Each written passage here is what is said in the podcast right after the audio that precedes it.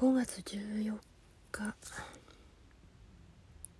この日ってね、うん、私にとっても弟たちにとっても多分衝撃の日になっちゃっててね。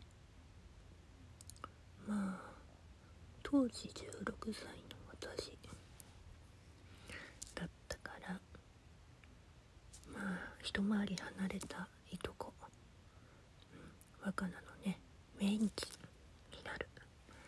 だから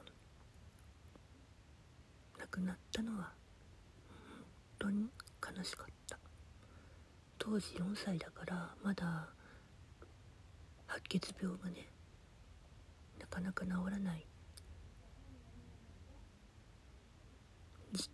時代だったからね。しょうがないんだよね。若菜がもし生まれ変わってまた出会えたらいいなって思ってる。